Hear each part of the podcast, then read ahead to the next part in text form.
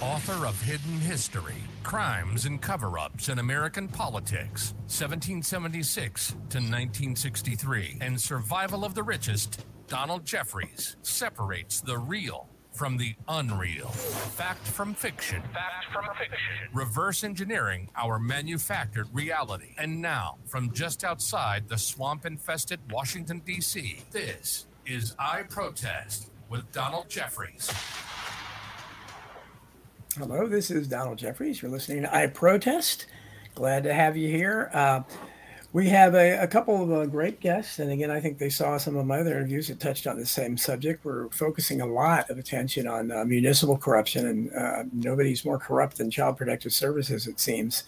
Uh, Mark and Terri Stenman uh, were the parents of seven children, and they were unlawfully separated from them by the state of Kentucky. Mark's a retired 20 year U.S. Air Force veteran from Cincinnati, Ohio. Terri is a stay at home mom of 17 years, homeschooling their children they have started uh, an organization called Let Our Children Go. So we're going to talk about their situation and their organization. Mark and Terri, welcome to the show. Hi, Don. Thanks for having us. Yeah, hi, Don. Thank you. It's great to be with you. Well, it, it's great to have you here. So I, I, want to start off just let you guys uh, tell your story. And I think Mark said he's going to do the narrative. So just tell us how, how this first got started. A lot of these, and a lot of the people I talk to, because so much has happened and there's uh, so much corruption being thrown at them it's hard like to get the narrative. I, I want to go from point a to z. So uh, tell us what's from when this happened along the line. You have seven children.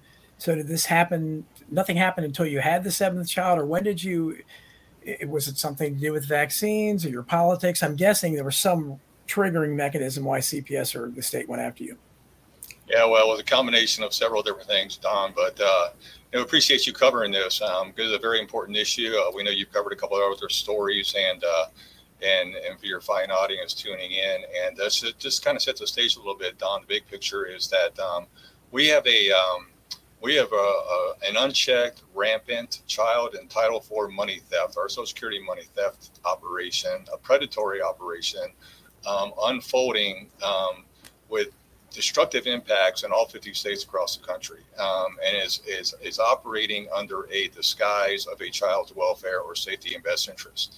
And uh, we, we have identified it as a fraud op for exactly what it is because um, in most of the cases, um, there is no criminal charge against parents um, in respect to a child welfare action. Even though in just about every state, as it is in the state of Kentucky, um, child abuse and neglect is a is a criminal statute. However, the fraud aspect of it is is that these so-called welfare agencies running this racket um, are making allegations um, against a parent in respect to the welfare of their child um, without charging them with the crime, and they disguise it as a civil proceeding. And unless there has been a contract made with the parents um, of children with the state in respect to the welfare of their children, um, there is no legitimate basis for it to be framed as a civil proceeding, which drives a whole host of other constitutional rights deprivations to the eventual theft of children. And so the way this is unfolding is that, um, you know, like I said, it's an allegation, and parents are thrust into this system, and then they're subjected to various services that uh, personnel in these agencies want to force upon them. And all of this is geared around the acquisition of our Title IV Social Security money, which was incentivized um, by the Adoption and Safe Families Act of 1997. The CAPTA, the, the Child Abuse Prevention and Treatment Act of 1974, kind of set kind of set things up in respect um, to establishing like a child welfare agency, but things really became ignited in 1997 with um, the huge amounts of Title IV money that flow out to the state agencies and to the respective uh, foster care providers. Um, and where this is very destructive in its operation is, is that in order for the state agencies to receive bonus money under the adoption aspect or for the foster care placements, they have to increase the number of children taken every year. And so, as you will have children who get aged out or they get adopted out, um, put in institutional placements, uh, the the they have to go and get more kids on the other end. And so, every parent and child in our country right now is at risk. And then they have to, like I said, increase the numbers every year. So as we have almost half a million children, give or take a few thousand every year in the foster care system. This is affecting hundreds of thousands, if not millions, over many years. And uh, the very destructive aspect of it is, is that if you don't meet what they established is some sort of a unattainable, moving the goalpost type of criteria, um, most families do not get their children back, and they're always come and, and because the whole the whole idea behind it is is is is the money acquisition, and then of course we're seeing that um, child trafficking networks are getting a hold of children through the system, um, and then the money laundering, and then there's medical experimentation, and then there's um, there's drugging of kids that's going on, and then just a complete breakup of of the traditional American family is what's happening across the country. And so um, there's many other things that are going on with it that we'll probably touch upon if we go through the course of our time together today. Um, but in respect to our situation, Don, what happened was is um, as you stated, we have seven beautiful children, all from our now 25 year marriage, very successful, happy marriage. Um, all of our children um, had, a, had a loving, happy, joyful home with us. Um, we were a homeschooling family, and uh, I was gainfully employed full time. And um, you know, we had a lot going on. You know, when you have seven kids that are under uh, 17 years old, all the way down to three, it's a pretty it's a pretty hopping home. And you know, we were actively engaged um, with our children um, and and in the community. So, um, you know, uh, we were going to church. Um, you know, involving our children in all kinds of activities. And being that we were a homeschooling family and that they were going year round, um, it, we, we were really a, a, a humming family. And so, um, but we were happy and pursuing our happiness. Uh, you know, law-abiding citizens, um, not really having any problem with anything, and then um, things really kind of took a turn um, to our shock, um, unbeknownst to us, except for one story that we just came across around this time, which was in February of 2016. So this is a little bit over seven years ago, and um, our 17-year-old daughter Amy. Um, was out with Terri one day, and they were driving around, and Terri, you know, um, was something about, did you see that? And Amy said, no, she couldn't see it. And so um, it appeared to Terri that Amy may have been having some some vision problems with her, you know, and being able to see certain signs. And so um, she let me know about it, and we talked about it, and we were getting ready to open up these additional doors for Amy to, um, you know, so, some new areas of her life. And one of them was to get her driver's license. So we wanted to make sure that she was going to be okay and good to go. And so, in addition to our concern in respect to what we had just become aware of. And so, we had set up an appointment with a medical practitioner that we had never seen before.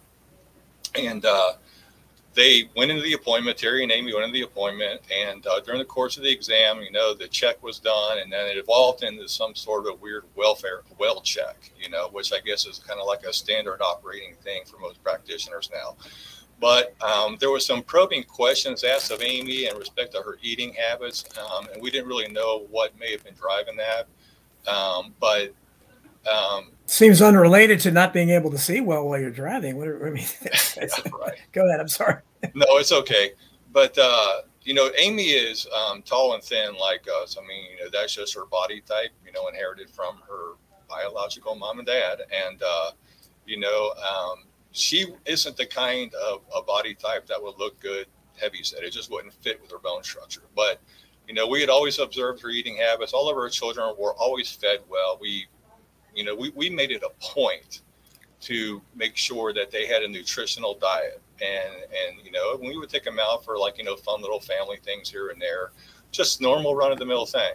And um, so in the course of the examination, Don, what happened was is uh, you know, they began asking Amy about her eating habits. I guess because she was tall and thin, but um, Amy, you know, being tall and thin like us, um, you know, most adolescents, um, you know, they grow, they go through big growth spurts, especially girls. They usually develop faster than boys yes. initially in their adolescence. Yep. And um, Amy was was was developing that way. And uh, so everything we saw with all of our children was that they were all normal, happy, and healthy, no problem. So they wanted to take blood from Amy during this visit, and Amy didn't like, um, you know, the concept of having needles injected into her, um, especially unnecessarily. And so uh, Terri wasn't on board with this, so they refused. And so after that visit, um, you know, they came out and told me how things went, and then within a few days of that visit, uh, Terri began receiving these harassing phone calls from that doctor, insisting that Amy come back into the office and that uh, because there's additional issues that they needed to evaluate and that she may be anorexic. And we thought, you know, we thought, well, wait a minute, you know, we we know because that that is not the case um, because we've observed our daughter her entire life and we have sit down dinners every night that we possibly can. That was like our main family thing. Was like after a full day of of work and school activities, or you know, just being out in, in the community doing different things. That we were going to be there for dinner, and that's what we did. That was our family time. And so um, we we did not call that doctor back. And she was very young, fresh out of uh, her residency, and um, you know we were just like that. It was just you know no, we're not going back. okay, we have no reason to. And so, um, just for our own peace of mind, um, we had we had decided to set up a second opinion type of appointment um, about a month later, and that was scheduled for March 28th. But in the in this this period of time, we, in addition to all of our daily activities, Amy was also um, she also went to like a young junior Miss pageant and she participated with vigorous activity with a bunch of other girls, a bunch of other young girls. Had a great time. She was the tallest girl with the pictures that we were able to get of all the girls um, in the competition. And so, um, but she was she was very active and she had a great time, no problems. And so when we went, um, so the the the second medical visit was scheduled on March 28th. However, on March 25th, 2016 um, while I was at work in the afternoon, I got a call, um, and they and my HR person said, "You need to go home. You got an emergency." And so, um, you know, I went ahead and did that. And when I walked in, Terri was like, you know, she was upset. She said, "I'm getting these calls. Um, someone claiming to be from CPS, and they want us to call them back." And um, it was very strange because just a few days before the 25th, Terri had to go back to that same practitioner she went to the first time um, in order to get some paperwork in order to to correct an issue in respect to Amy's social security card that we were working on the side.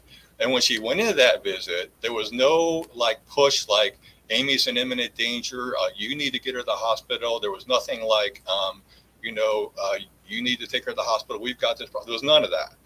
But on March 25th, after I got this call, went home, and you know Terri told me about these calls as if from someone in CPS. I said, "Well, wait a minute." I said, "We don't know who that might be," and I said, "Until we can verify that, we're not going to return the call." And so later that night, Don, we went down to um, our normal family visit with her father uh, and his girlfriend, and they lived a few houses down uh, the street from us. And we went in with all of our kids, and you know um, they went about right on into the living this room. Is, this is a great. This is Terri's father, the grandfather. Yeah, well, this Okay. is Terri's father, the children's grandfather, and Right, his gotcha. living girlfriend. Gotcha, And she, okay. she um, works in healthcare, and she Ah. also had a brother who worked on the Louisville Metro Police Department. Um, are you okay with us mentioning names because we put names out there already? It's uh, you know it's up to you know you, you're you're mentioning it. I don't. I, I'm taking you at your word. So sure, Yeah. do do whatever you want. Yeah, it's okay. So anyway, her name is Julie Asef, and her brother's name is Daniel Asef. And he at one time on the Louisville Metro Police Department, he um, he he was a major, but he and and he had worked in the, the narcotics division. Now this. The girlfriend of Terri's father working in healthcare, she worked in pain management, and they always had like a lot of drugs in their kitchen whenever we went to visit. It was just really kind of weird. But um, the way that this unfolded was uh, um, when we walked in in, in in the home, she she approached me immediately and she hands me this document. And now she doesn't work with CPS or any government agency. And she hands me this document and, and says it's from CPS. And I was I'm looking at it, and you know, you know, Don, having worked in the military, and the nature of my work, I worked with a lot of official documentation. And so my first look at this document was it was highly suspect as to any kind of legitimacy. It didn't even have the name of the government officials right on it. Um, it looked really cutely made, not as if someone would have written it in haste. And uh, then it was also really shoddy a little bit. And it had a couple other anomalies in it. So, um, you know, she took a swipe at me and and tried to like inflame the situation, and um, you know, as if you know to try to bait me into reacting. And then when Terri tried to walk out, she blocked her. So it's you know all these other things going on, and so we were eventually able to gather up the children and peacefully walk out. We were not going to be baited and do anything, and we returned home to our residence. So, well, the, just, uh, can I interrupt you for a second? Just I want uh, sure. so the audience understands.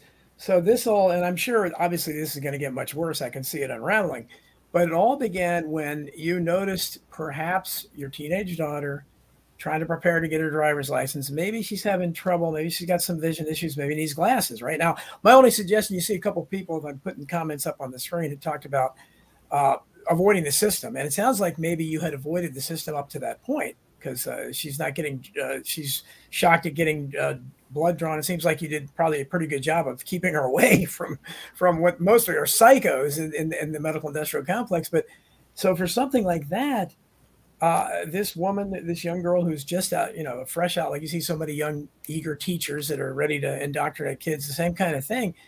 There, it kind of unraveled from that, where you're you're maybe uncooperative about getting blood. Well, what's wrong with him Why is she so skinny?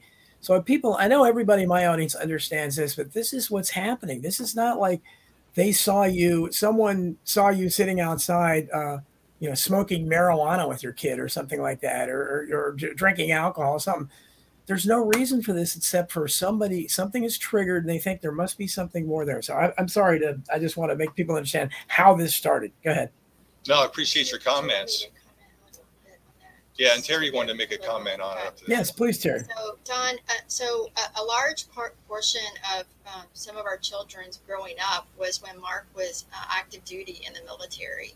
And they did receive uh, medical care through um, through okay. through the through the doctors there. But the issue was that um, a large part of his service had been in Washington State, and when he retired, we ended up moving back to the area that we were both from. So we didn't have an established um, pediatrician or anything in the area right, at right. that time. And so that sort of uh, is what also contributed to, like you were saying, um, you know, not having been to this person before. And well, yeah, and you, you weren't direct because of the military. You weren't really in the system where you had a doctor, and, and so that makes you suspect right away. You're, you're wait a minute, you're not. You know, what do you mean? Do you right, they didn't. Yeah, so they didn't know really the, the, the records and stuff from the children from when we had lived in Washington, and and the things that they had had been attended to there through through the the care that they had had there. Yeah, and I'll just kind of add onto that, in that you know our our children um, were always very well taken care of. It's like if they had an issue, we would take care of it. You know, um, we were involved. Um, we, you know, in a very loving way with it. You know, whatever they needed, and but you know, we always focused on prevention. That's why we always you know fed them you know healthy food, and you know that we were doing you know and taking good care of them. And and yet, whenever there was an issue, well, we would go, and then you know, you know, so you know, up to this point, we had always had, you know, occasional well checks whenever we had to go in and, and, and things like that. So it wasn't like we were avoiding any medical practitioners or anything like that, you know. And so, um, if your if your children are healthy, you know, you don't have any need to go to the doctor. And so, you know, our children yeah. were healthy. And when we recognized that there was something maybe wrong with Amy's eyesight, that we wanted to get her checked out, we took the initiative to go get her checked out. Okay. And so, and then went, went so far as because that doctor was acting really strange and we were very uncomfortable because they were going further than what we were we were there for unnecessarily that even beyond that we we set up this second appointment with another practitioner just for our own peace of mind to make sure that, yep, we got someone else looking at it and everything's fine, right? So that did happen, and I'll get to that in a few minutes. But just to continue the storyline, um, so the next day, you know, after we went home, we were calming down. You know, we tried to, you know, go visit um, with her aunt, and then that didn't go very well. So we all returned home, and then um, the next day we got another document at our door. It was just left at our door. Um, and basically, it was the same type of a shoddy document um, with the same kind of anomalies as the first one I just mm-hmm. talked about. Um, and, uh, you know, it just said, you know, that they were aware, whoever they were, they were aware that we had received the first letter and we need to call them, right? So this second document just corroborated my own suspicion in looking at the first one that this looked like a forged document. All indications were that this was not right. And so, in addition to the medical appointment that we had on Monday, March 28th, um, we had talked among ourselves, and I said, "Well, I'm going to go down to the CPS office after your medical appointment with Amy on the 28th, and I'm going to find out if this is legitimate."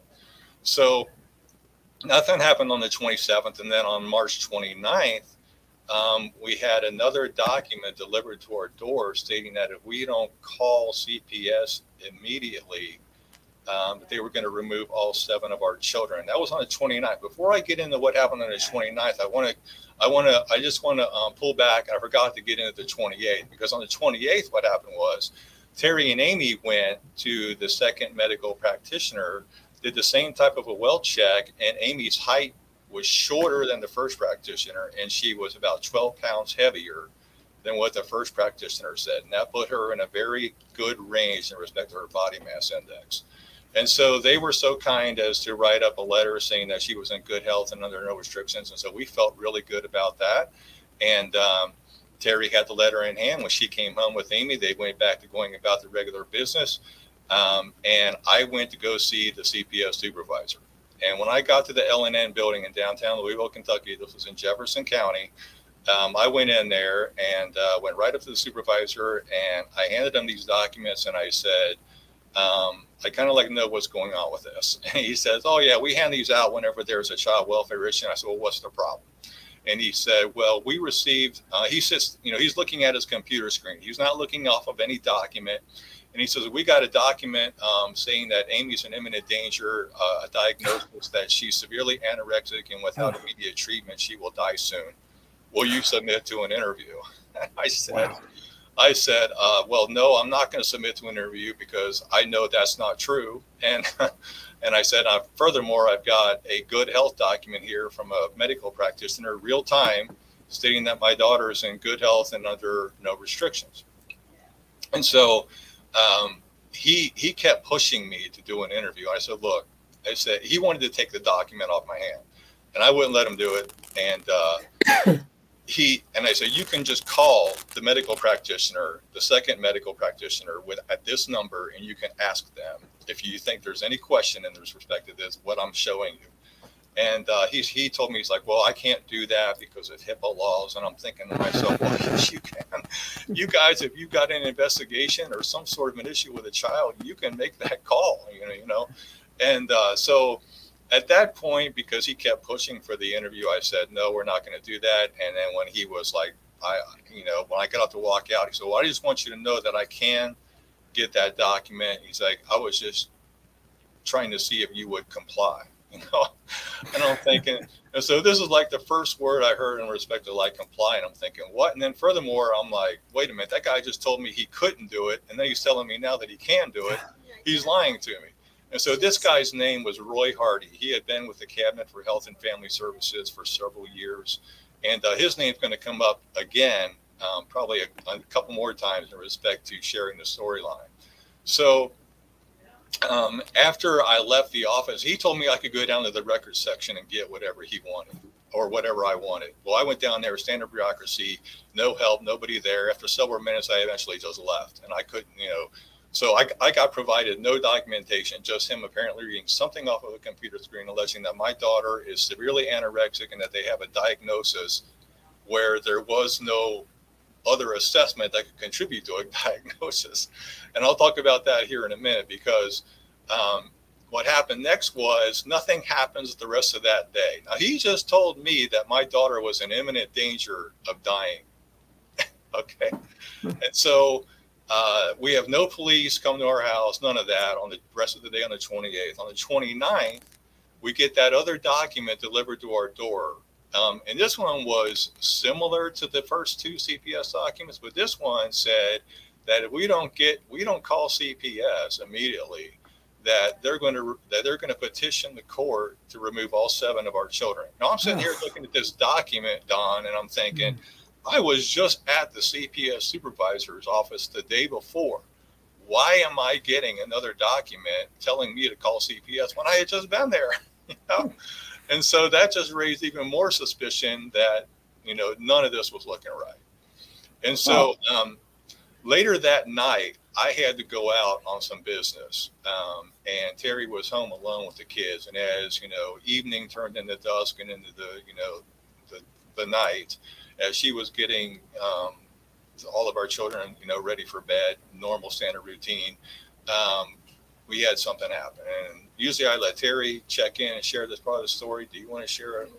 Okay, so she wants me to continue it, but what happened? Um, you know, again, I wasn't there, but this is what she told me um, was that uh, she had a, a someone uh, who appeared to be a Louisville Metro police officer um, and someone who was apparently a social worker come up to the door and they knocked on the door and they said, um, you know, we want to we want to come in and see the kids. And and Terri was like, well, if you don't have a warrant, you're not coming in into our house, you know. So they had no paperwork, they had no warrant. They went back and forth. Um, social worker went so far as like intimidating Terri, banging on the door, uh, you know, um, and insisting that Amy be taken immediately to the hospital. That you know this is what she needed to do. And of course, well, Terri stood her ground. And so, one, my husband's out. When he comes home, you know, you can stay here and you can talk to him when he comes home. Well, they didn't do that. So they left. And then when I eventually did get home, of course, she was upset, calmed everybody down, and nobody comes back. Nobody comes back the rest of that night um, and and and the most of the next day. Now this is where things get a little bit more interesting because I had taken the week off of work, and on March 30th, I'm um, pretty sure that was a Wednesday. Again, this was seven years ago, I'm not referring to my notes right now, but um, they uh, we noticed that there was a, a, police vehicle, Louisville Metro Police vehicle, that showed up at the girlfriend of Terri's father from the window at the side of the house that we were living at the time. And within a few minutes after that, around three o'clock, they come down to our house, and there was a couple of them, and they come up to the door. We had all the windows open in the house. All the children were, you know, pretty excited because they could see the police coming, you know, to our door. And uh, they come up to our side door, and I was there ready to answer it. And they knock on it, and they said, "Mark needs you to open the door. You lost custody of all seven of your children." Just like that, you know. I'm like, "What do you mean I lost custody of all seven of my children?" I said, "What are you guys here for?" And they said, "Well, you haven't committed a crime. Uh, you're not going to jail, but you need to open the door and give it and basically give us your kids." and so I asked them for a, I asked them for a warrant. I said, "Do you have a warrant?" They didn't have a warrant. I asked them, "Do you have any kind of a an order?" They didn't have any order. They had no paperwork. Okay, and so, and so they were like, "Well, we just want you to open the door and talk to the social worker." And so, you know, the social worker, her name was Shaniqua Potter, and uh, she was the woman who was listed on the all three of the CPS documents that we had received up to that point. But this is the first time that um, where she had physically made her presence known according to what we could see, you know. And so, um, uh, you know, it was just really weird because this happened around three o'clock in the afternoon. And then as this went on, and we kept insisting that they show us some sort of paperwork that they could never do, then they began apparently to make calls. And this unmarked vehicle is in the parking lot, shows up in the parking lot. And where this is important is that the girlfriend of Terri's father, her brother that I mentioned a few minutes yeah. ago, he drove around in an unmarked car. Okay, that was his that was his vehicle, and so um, we have video of all of this, and, and we think we have a pretty good picture that shows that that is most likely him when he hmm. briefly stepped out of the vehicle. But anyway, so he so anyway, all these police began showing up, and uh, you know, when I said, look, if you guys don't have an order and you don't have a warrant, then, you know, you're not going to come into the house. And I said, you guys can see the kids right out here in front of the window because they kept saying, well, just, you know, can you just show us your children? I'm like, you guys have been looking at them this whole time. It's about, you know, as this is going on. And so um, we lived about 10, 15 minutes away from the courthouse and with sirens and lights flashing on your car, you could probably get down there a lot faster if you had just forgotten paperwork and you had a legitimate thing going on. No, none of that happened. So as we get all of these additional officers coming to the house, nobody's making an attempt to do this. And when I kept pressing them in respect to, you know, you got to show a document of an order, they said, well, we have a verbal order. And verbal order. yeah, a verbal order, exactly. Okay. So unknown to us um, at the time, you know, I knew enough about court process though that uh, that you need to have some sort of a document that's part of court process and serving a, a, a hard copy document. But you know, to say that they had a verbal order, well, we didn't know this at the time, but after we researched it, um, according to Family Court Rules, Policy, and Procedure (FCRPP) um, for the court, I think it's an 18 or 19. It states that no that that no child is to be removed pursuant to a child welfare action on a verbal order. Okay, so for these guys to be standing there saying, "Well, we have a verbal order from a judge," well, you know, if you had a legitimate order, you make no attempt to try to go get one because no one doesn't exist, and then you're telling me that you have a verbal, order, which you're not allowed to do. You're not allowed to have that. So um, after this went on, uh, Terri eventually called 911 because we were we were feeling like there was an attempted kidnapping of our children going on, the mm-hmm. color of law kidnapping. And so when she did that, then a whole bunch of other officers came out. And we had basically our house surrounded with police. I mean, the from the first group that came out, you know, them running around the windows with their guns in their hands, and then uh, you know, there must have been seven or eight police cars, and we have all of this on video.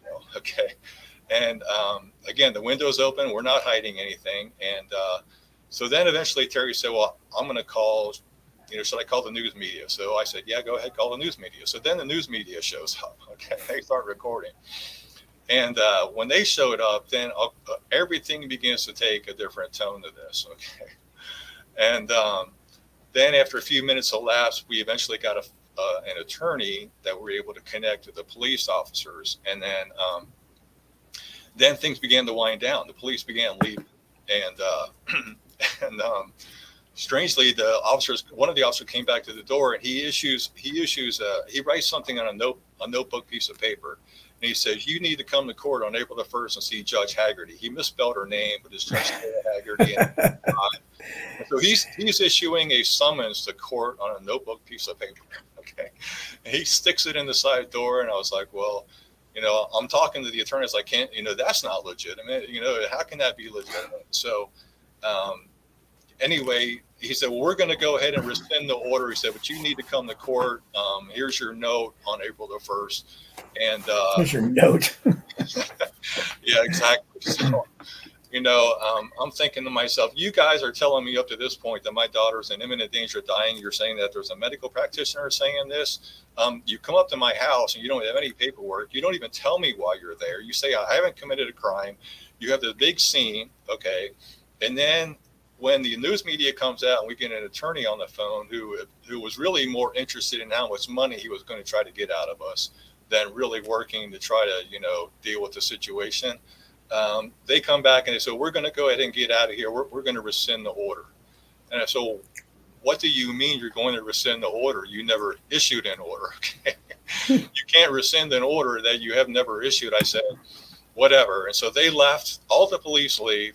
Um, then the news media leaves, and then things begin to calm down. Now, if we're talking to the attorney on the phone, I said, look, I said, if those guys have a legitimate order, I want to have a copy of that order, whatever it is. I said, they didn't serve one, they didn't have one. And I said, then I want to have a copy of the rescission order. And he's like, oh, yeah. He's like, I'll get that to you. It's coming across the fax lines right now, were his words.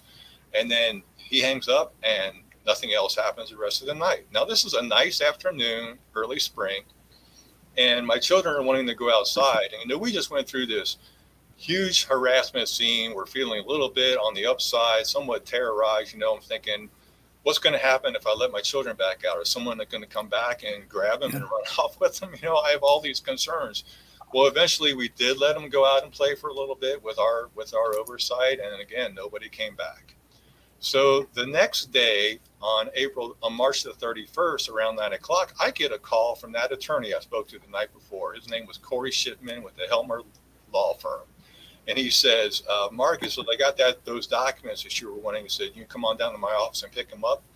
And I said, wait a minute. I said, I said, I said, look, if you've got some sort of a court process or something, I said, you need to have a police officer serve that and bring him here. He's like, okay. And so within about 45 minutes later, the same two officers who were at our house the day before come to our house with uh, a couple sheets of paper. Might have been, you know, two or three sheets of paper, and uh, they they they take a couple with them and they leave one in the door. And so after they left, now again, they're not there to say your daughter's in imminent danger. We're going to stay here because you know they're just dropping off this paper.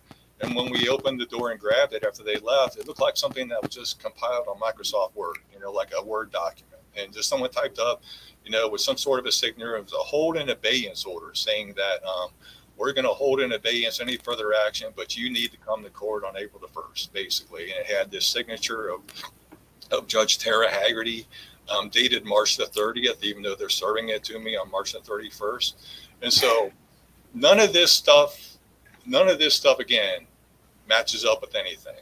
And uh, the rest of the day, nobody comes back. And um, so later that night, um, you know, there was a wind and rainstorm, um, and you know, someone came up to our door in plain clothes in the dark of, you know, in the dark of evening, and uh, we couldn't really see who it was. And they left a big stack of documents on our door, and they got a little bit wet before we could get them. And we pulled them in, we, we broke them out, and it had uh, a summons doc. They, they were summons documents, one for me and one for Terri for each of our kids, um, to appear on April the first, uh, basically the next day. And on these summons documents, it had no signature.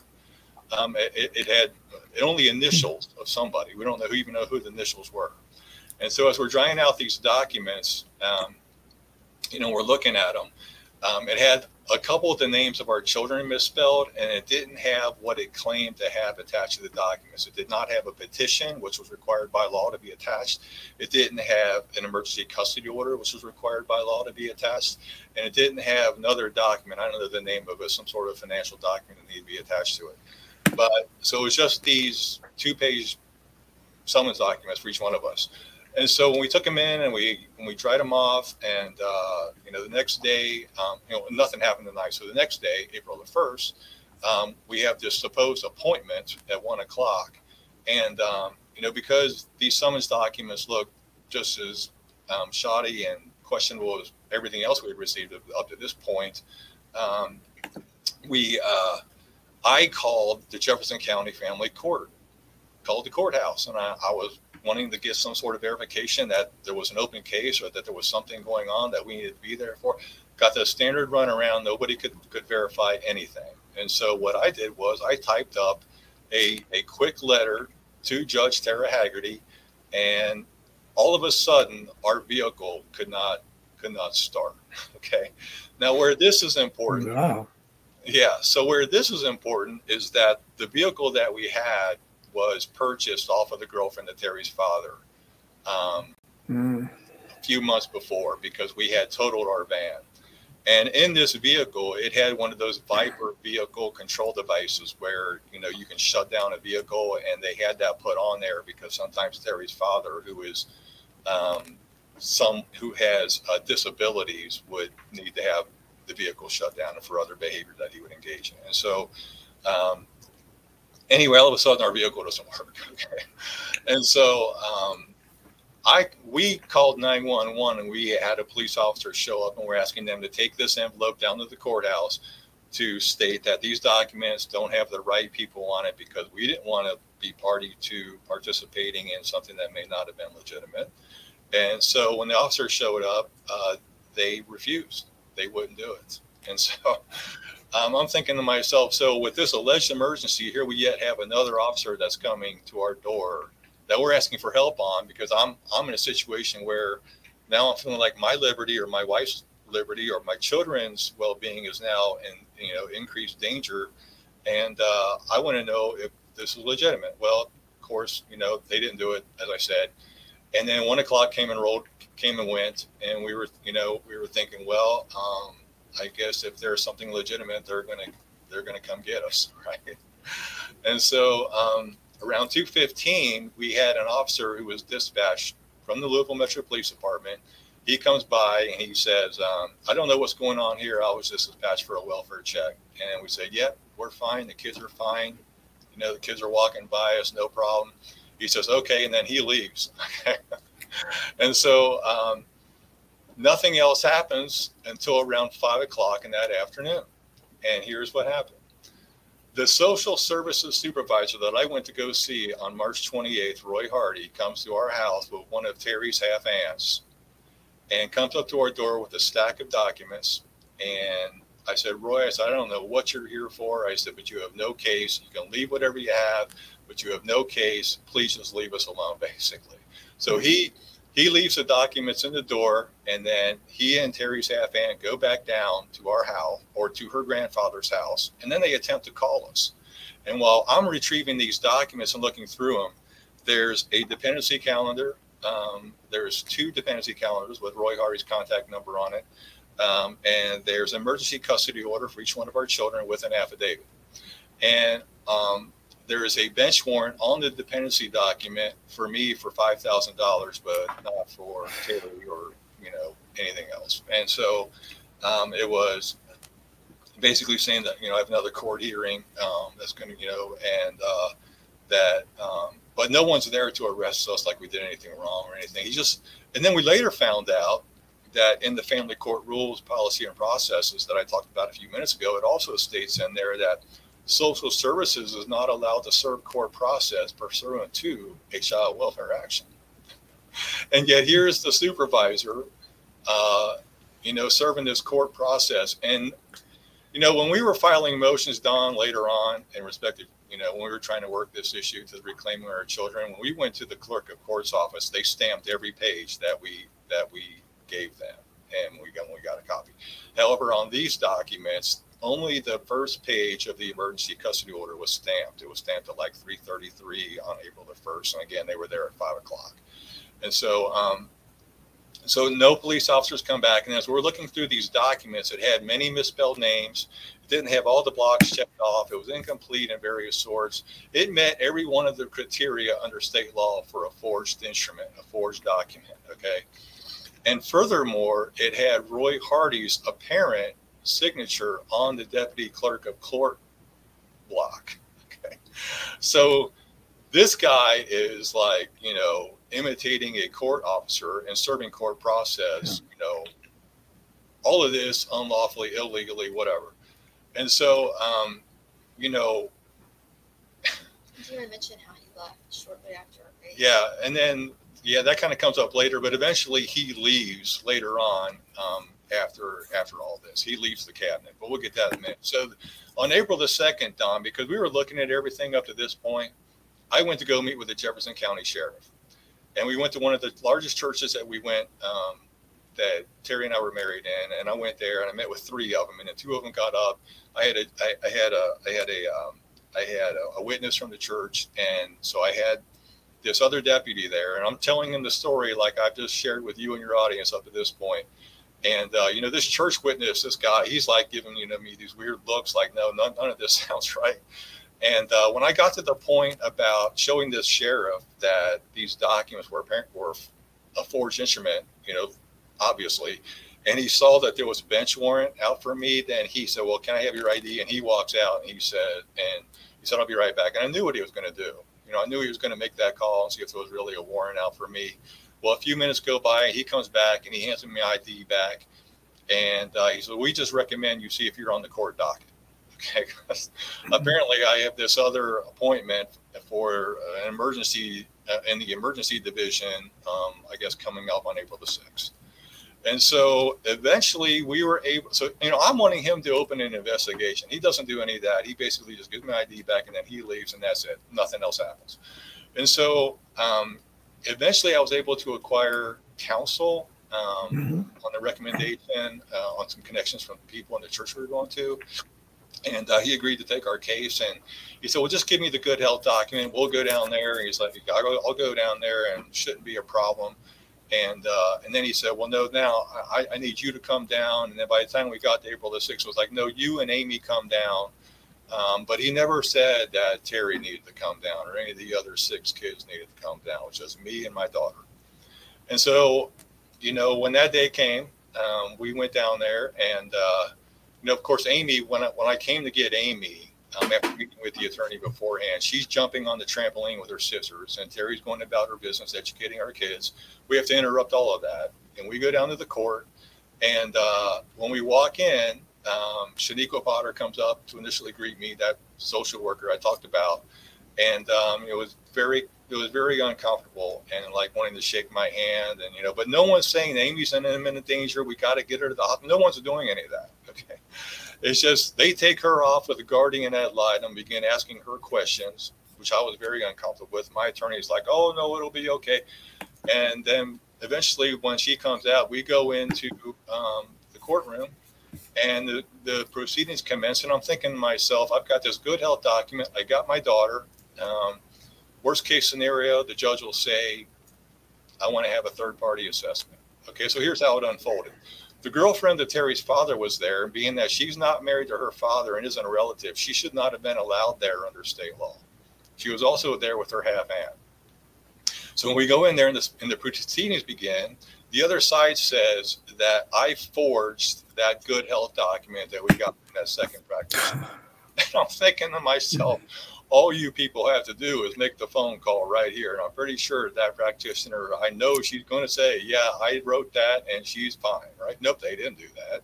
So they're pushing that I, I forged the document. And so my attorney gives our good health document to the judge, and I'm thinking she's going to look at this. Her name was Judge Judith Bartholomew. We were probably one of her first cases um, in family court. She was appointed by Governor Matt Bevin, the previous governor, to the now Governor Andy Beshear. Um, I think she came over from the criminal division, but um, she looked at the document, and I'm I'm just waiting for that answer. And she sets it aside, and she says, uh, she says, I'm ordering you to take Amy directly to the hospital, and uh, and she doesn't do it in accordance with government procedures like a government official. She lets the girlfriend of Terri's father and her half aunt walk out of the courtroom with Amy. And while I'm still sitting there, okay, then they say, well, we need to detain Mark until we get the other six children. And so they call Terri on the phone. The judge calls wow. Terri on the phone from the courtroom and says, I'm ordering you, I'm Judge Judith Bartholomew, I'm ordering you to release your other six kids. Mm. And Terri um, says, "No one's going to take my children away from me," and hangs up on the judge. Okay, and uh, so I'm thinking, well, why don't you go ahead and make another call? And they attempted to make another call, and they weren't able to get through. And so then the other side, the prosecute, the prosecutors on the other side said, well. Um, we're going to go ahead and go forward and detain him. And so they put me under arrest and took me through the other door and began booking me without charging me with a crime they they processed me as if I was being charged with a crime. Now your attorney your attorney is there, right? What is your attorney doing? Yeah, exactly. and I'm looking around at the bailiffs and some of the other people, and they've got these weird looks on his face, like, why why is this guy getting arrested? You know, and uh, um, later on, my attorney says, "Yeah, I'd never seen anything like that before." And I'm like, "Whatever," you know. the day after I was leaving, but anyway, when I was in there, okay, I was um, I was told I was put in um, I was put in uh, um, in, in in the uh, I, I, isolated room. Okay, and uh, and eventually when I got brought out in the common area, you know, I was asking questions as to why I was going to be there and what I'm there for, and they said, well, you know, you're here until your court next court date, which was like a week away. And then when I went over to the other side, you know, five hours into this, and I'm asking, you know, how much longer is this going to go on? Because I was told that, well, they're just going to detain me. You know, they give me the full body scan, all the embarrassing things, fingerprinting, everything, the works, okay? Without saying you're under arrest for the crime of, nobody read me my Miranda rights, nobody said you're being charged with a crime or any of that. But I'm going through the entire process. And then when I went to that other side, several hours into it, and asking, why am I still here? They be, you know, these are very coarse, nasty people in there, okay? And so, you know, um, their response was, "Well, you're here for uh, child abuse and neglect, seven counts, and you have a thirty-five thousand dollar bail on you." I'm just like, so this is in total contradiction to what I just got told on the other side of the room a few, you know, a little while ago about being there for, you know, my next court hearing. And so, um, 22 hours or so elapse, and the next day I get my name called, and uh, you know, um, they let me walk out. They didn't say your chart, you know, they didn't say about any charge. Rent. Basically, just you're released. Okay. Because, and so while all of this was happening on the other side, um, Terri's at home and the social worker, so Shaniqua Potter, with the girlfriend of Terri's father show up with Amy, and they began moving her things out of our house down to the girlfriend of Terri's father's house. They didn't take her directly to the hospital as ordered by the judge. Okay. They went back to our house and moved her up and down the street four times while she's in this unalleged emergency. Okay. Now, later that night, they eventually did take her to the hospital. And here's the outcome of that.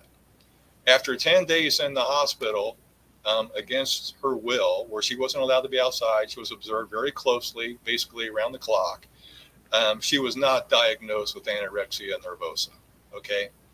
Now, this goes all the way back to the beginning as we take a little bit of break in the storyline. In order for there to be a legitimate medical diagnosis of anorexia, according to the DSM 5, which CPS is required to follow in respect to assessing situations like this, anorexia nervosa is an alleged mental health condition. All right. And that would have required a psychiatric evaluation in addition to a physiological assessment to include the withdrawing of blood to make to arrive at a legitimate diagnosis. So even from the very beginning was fraudulent just in the way it was characterized. And then it was furthermore supported after a 10 day imprisonment in the hospital uh, that she didn't have that condition. We knew that. And then to make things even worse in the midst of all of this, the entire process, the way it's supposed to unfold, is they have to go through an investigation to determine the the legitimacy of the allegation and then corroborate the facts, get the the county attorney involved who's supposed to assess for the legality of this and all of this under that condition, alleged that alleged condition, they are required to follow a, a chapter 645 process under Kentucky revised statutes.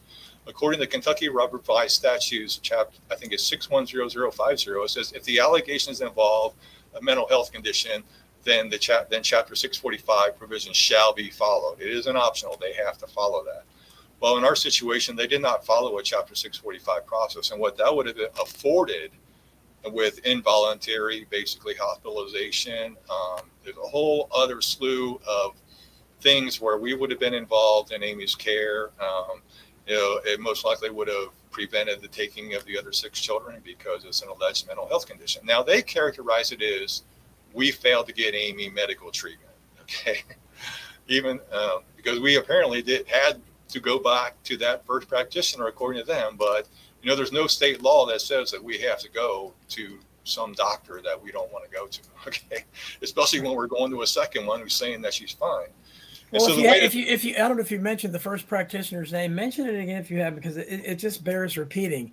This all started apparently because some Karen type of young practitioner saw something that wasn't there or suspected something and tried to read something way that was inappropriate to it. You're talking, you're saying, does she need glasses? I guess. I mean, I is there? Do you, Terri? Do you, at this point, do you do you kick yourself and say maybe I should have just taken her to an optometrist or something? I mean, I, I or I don't even want to blame yourself, but that was my first thought when you did that. Is that maybe uh, you know this was a vision problem? Maybe because I, I know how that medical industrial complex is, and you got the wrong person here. Well, we actually, yeah, that was an insurance issue. We were, we thought that we had to go through. Um, oh, when right. we had military insurance, and um, when I had contacted them, I had been led to think that I needed to have a primary care manager refer us to an optometrist, and that's how we ended up in this pediatrician's office. And her name is Dr. Sheridan, right? Is that her name? Yeah, Dr. Sheridan Langford. Langford. Langford, L A N G F O R D. F O R D. Okay. Very young um, at the time. And, uh, you know, after 10 days in the hospital, and like I said, not having that condition, instead of returning all of our children to us, then they began driving that train further down the track and intruding into our lives. And when they found out that we were homeschoolers and began these interviews yes. of our children, um, you know, one of the things that they discovered was, well, our children didn't know what grade they were in. And because we never told them what grade they were in because they went year round and there were no grades with us. Okay, because we're homeschoolers, right. and we and we developed a culture of learning. We had registered with the state. We we we abided by every state law in respect to you know what we were supposed to do and notifying them that we were homeschooling. We did that. You know the the year before and leading up to it. We did it every year that we needed to do it, and so. Um, so when when when they discovered that, then that was an added point that uh, because they didn't know what grade they, that they were in. And then they went so far as to say we didn't register with the state.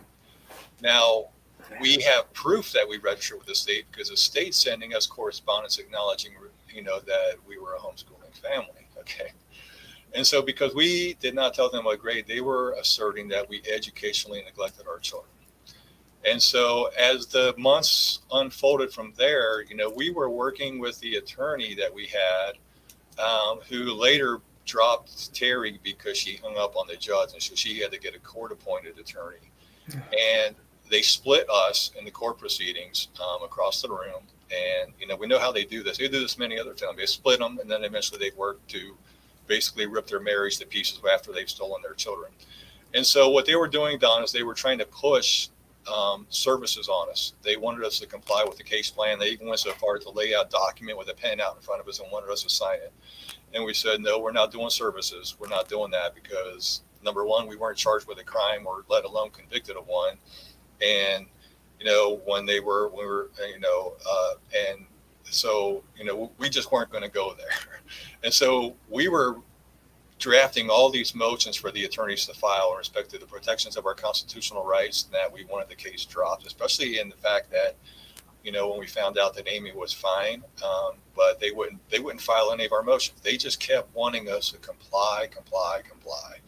And so when we refused and we went further into this, eventually they went to a, a so-called pseudo trial.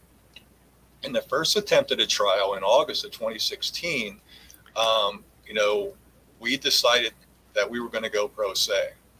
Now, up to this time, uh, and around that time, um, they wanted to give us another court appointed attorney because, you know, when we dropped, so they wanted to give us the daughter of the prosecuting attorney. They wanted to give me the daughter of the prosecuting attorney as who is now a judge in that system, okay, as as as as my attorney. Or I thought, well, that's a conflict of interest. We're not going to do that. So you Well, know, they actually did at some point, and she's the one that instigated the child support. Yeah, well, that's true. I mean, we did for a brief period. I mean, yeah, in a, in a, in a, in a previous meeting, I think, yeah, we did go with that. And then when we discovered that she, we didn't know it at the time that she was the daughter of the prosecuting attorney. When we found out, and that's when we decided that no, we're not going to have any of that. So even though you know they kept pushing it, and so when we did decide to go pro se, and we asked the judge, is this a criminal proceeding or is this a civil proceeding? No, I get lectured by the judge that I don't know the law, and that if I knew the law, that this was a civil proceeding, and I should just get an attorney, you know, get a court-appointed attorney and do what they basically tell me. And so I'm like, oh, okay. So I got I got this on record. This is a civil proceeding, but this is where the illegitimacy of it is, in respect to what I was talking about at the beginning about the fraud op. Okay, and that there's um, you know, we are not born in this country, Don, under a contract to the state in respect to the welfare of our children. Okay, that is not something that you know that we have um, automatically you know forced upon us. We're, we're not under contract with anyone in the state, so therefore there can't be a legitimate proceeding. Okay, and so um, they, we went through the so-called pseudo trial, and uh, you know the other side said their things, and then we and when we requested a jury trial, which is a inviolate right in a civil and a criminal proceeding in the state of Kentucky, the Constitution of the state of Kentucky says it's an inviolate right in Section 7. Um, they denied us a jury trial, which is also a federal crime and a deprivation uh, federal crime um, under 18 U.S. Code, Chapter uh, 13, Sections 241 and 242. And we have a document saying that request for jury trial denied. And so um, when we began to see how this all unfolded and that we were being denied all of our motions and the habeas corpus and the kind of shorten up the story a little bit and move it along to the really the big key points, and then we'll talk about some other things that I know you want to address. Um, we um, we went, you know, they they continued on. We we went back and forth. We were filing our own motions, and every motion that we would file in respect to the unlawful process that was not followed, um, you know, and that as an illegal proceeding and protection, nope, wasn't looked at or regarded anything. And um, so eventually in 2017, they went to um, they they moved to give permanent custody of all seven of our children uh, to the girlfriend of Terri's father, which was already Oh. determined from the very beginning. Okay, this is how it was set up on the emergency custody orders that Roy Hardy gave us.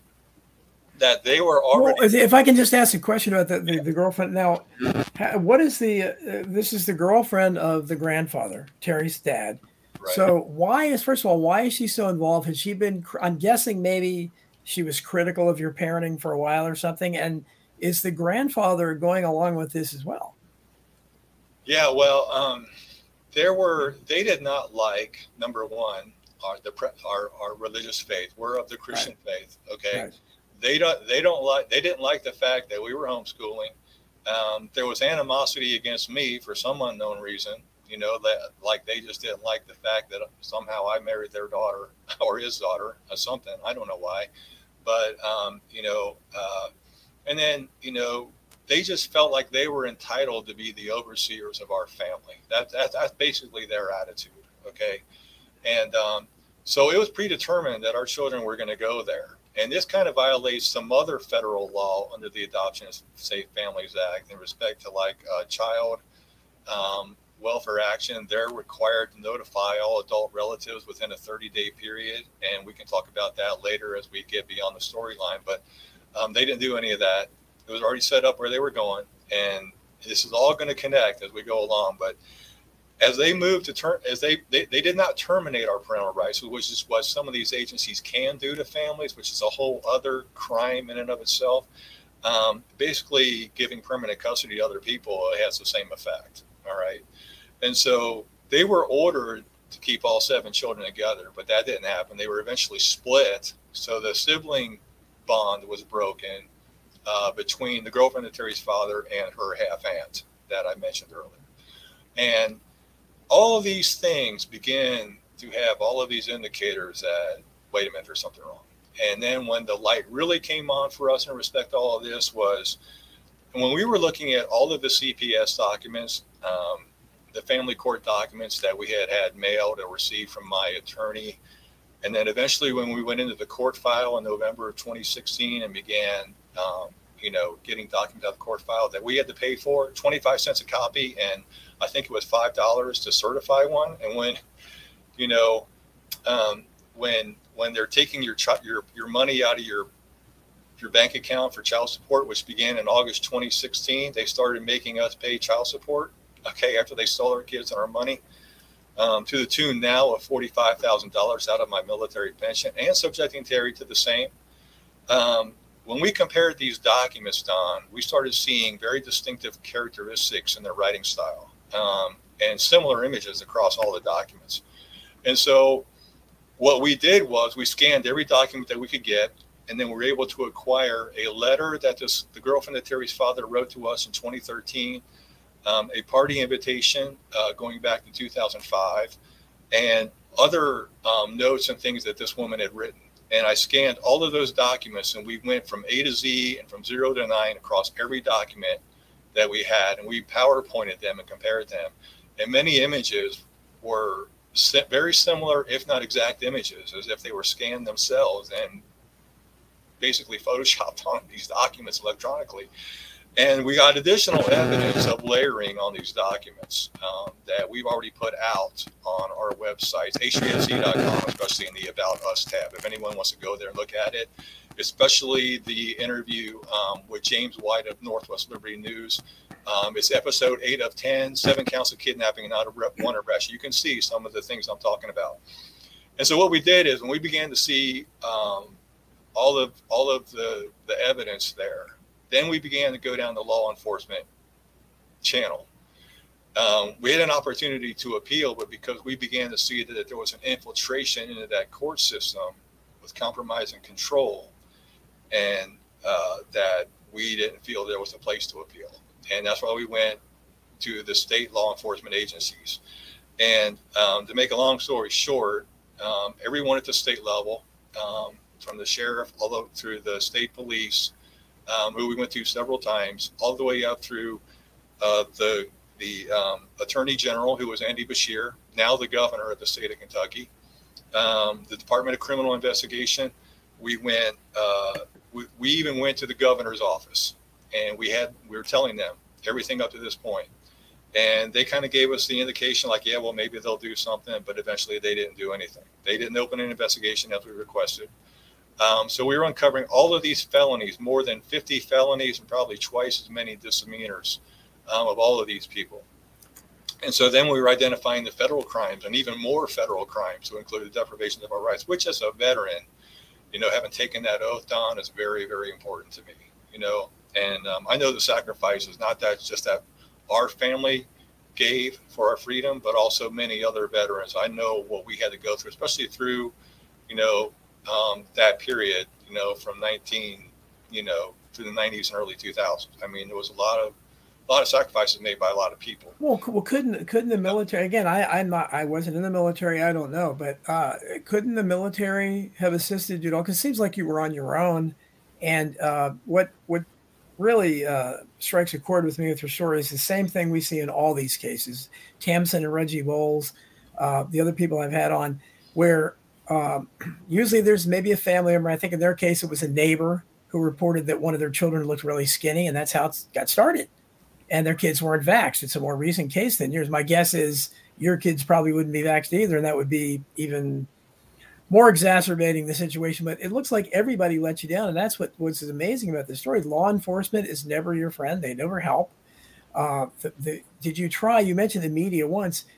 Almost all the time, local media is not interested in this because this is a fantastic story in terms of uh, the corruption that's involved. But they won't go up against the police, the the the uh, the courts, uh, you have child protective services, the social workers, everybody's involved here, and there nobody seems to be interested in keeping families together. And it, it seems like the goal from the beginning was to bust your family up and let this uh, girlfriend of your grandfather's, I guess, get custody. Yeah, well, they they they wanted the kids, and we know there was a conspiracy to get the kids. And we identified out of these images I'm talking about over 1,100 images. Okay, so we're not just talking about a handful where someone can say, "Oh, that's just a coincidence." Okay, it all points definitively to someone who had a pre-planned operation. And what we identified is that the girlfriend of Terri's father, um, through this evidence, has uh, has been operating as a mole there. And we think it's been going on with probably the assistance of her brother and some other people. And uh, we uncovered a child trafficking operation there in Louisville, Kentucky. And where this is important for the American people at large is that the family court system there in Louisville, um, it began as a pilot project in 1991 um, and spread out across the country, across the state, and then eventually was, you know, they they have on their website that they're a self-acclaimed national model. So we think that what we uncovered there is likely may have been benchmarked and is happening in like fashion across the country. And so this woman has foreign connections. Um, and so we think that there might also be not just the foreign connections to maybe an international child trafficking operation, but also the movement of drugs, because, like I said before, the involvement in narcotics and with a pain management company. Um, and then we have other things that I don't really want to mention here pursuant to possible, you know, real child exploitation and, and abuse that I won't mention here, but people can fill in the blank on that. But, you know, um, where this went was when we went to the federal when we went at the federal level to identify the federal crimes because this is involving the the fraudulent attainment of large amounts of our Title IV social security money. For every family that goes through this to our, include ourselves in the fraudulent aspect our Title IV social security money is being stolen. They're they're being funded by this. We're, we're paying for it okay? And so we, when we reported all the federal crimes we went to the fbi in louisville um, several times and you know giving them our crime reports. And every time we went there we'd also go to the state police at the same time. And we could never get any anything out of them. So eventually um, we we kept going up the chain. And uh, in may of 2018 um, we went to meet with two u.s attorneys in west virginia. And we spent an hour and a half with them. And this u.s attorney along with an hhs investigator and a victims advocate um, were there, and we showed them our evidence. And he said, "Well, if you show me evidence of a federal crime, then I'll move forward with it." Well, he was convinced enough to take all of our evidence, and he said, "I'm going to make a copy," and then he was going to forward it back to Kentucky. So, within a few weeks. Um, after being forwarded, and we know that Kentucky received it because we got acknowledgement from them that there was an assistant U.S. attorney that received it. Um, after a few weeks went by, they wrote back and uh, they said, "Well, we reviewed it, but um, we recommend that you go to the FBI." I'm thinking to myself, I had all of my crime reports are in that, and I had hmm. told you several times that I had been to the FBI with all of our crime reports, and if they had actually read it, they would not tell us to go to the FBI because, and that just shows that they never looked at well, it. Well, that's what that's what strikes me about your story and the other stories I've heard as well is that uh, usually this doesn't happen to very wealthy people that maybe can afford a a great attorney. Uh, so it's always people like you that are left to your own devices, and maybe you can get a lawyer. And if you do, they usually aren't any good. Uh, in the case of the one walked out on you because your wife hung up on a judge or something, it makes no sense. Uh, this one, you know, examined, looked at your stuff for two hours, then said, "No, we can't do it." Uh, do you? The system is utterly corrupt, and you know it better. Than You're experiencing it firsthand. I write about it all the time but it's and it's at all levels and that's why your story is so important and i hope everyone realizes people, people seem to like the fact i have stories like yours on uh, that talk about you know these are not getting front page headlines there's not great political conspiracies involved in the corruption the stuff i usually write about it's corruption at the level and it's affecting you your family it's affecting families like you interfering with your right to have your children and all these agencies are involved in a conspiracy there's no question about it to do this. And you mentioned the child sex trafficking, uh, you kind of alluded to it. And that's another issue that's here, the child, which CPS is, we know that they've been involved, foster care and so forth and all that. So, uh, but anyway, I, am interrupting your story. Now I want to get to the time. So basically, how does it, going to keep going. I don't know, you're in like 2018 or whatever, because I want people to understand what's going on with you now as well. Yeah, and, we'll, and we'll get to that. And I'm gonna, you know, I'm gonna try to fast forward this along and just hit the high points. But, you know, um, being the being a veteran, taking the oath to support and defend the Constitution, Don, and not complying with services because we were not convicted of a crime um, and the deprivation of the rights. The Thirteenth Amendment, in our case and many other cases, um, is being egregiously violated. It states very clearly in the in the Thirteenth Amendment, and there's two parts of it. One, it outlaws slavery, and we and we the people are not to be subject to involuntary servitude to the government unless we have been convicted of a crime, right? And so that is what's happening here. They're attempting to subject us to involuntary servitude. And then because we didn't do it, because we didn't subject ourselves to that and comply like they wanted us to, um, they they administered punishment upon us by basically facilitating the eventual official kidnapping of our children and giving them to other people. And uh, that's an Eighth Amendment violation against cruel and unusual punishment. Anytime an American citizen will be punished like this or in any other way without being convicted of a crime is, is a violation of the Eighth Amendment against cruel and unusual punishment. And yet, this is what we're experiencing in many others. And you know, when I mentioned about the services, Don, the services, the reason they want to push them, and, and this is a stipulation in the ASFA, um, is because through the services, like the first thing they want people to do is get a mental health evaluation because they want to they want to come up with something to use against you that you're not mentally capable of taking right. care of your kids, and we see that happen. Um, and then they want to have you do anger management. And most parents are pretty upset when they have their children ripped away from them like this. And so it's sure. a normal action to be a little bit on the upset side. Yeah. Um, and then they want you to go through family counseling, drug testing, and all, the, all these other things that they just continually move the goalposts. And in the midst of all of these services they force upon people that we refuse, they get additional revenue streams opening under the ASFA and Title IV money. Yes. So that's why they want to do it.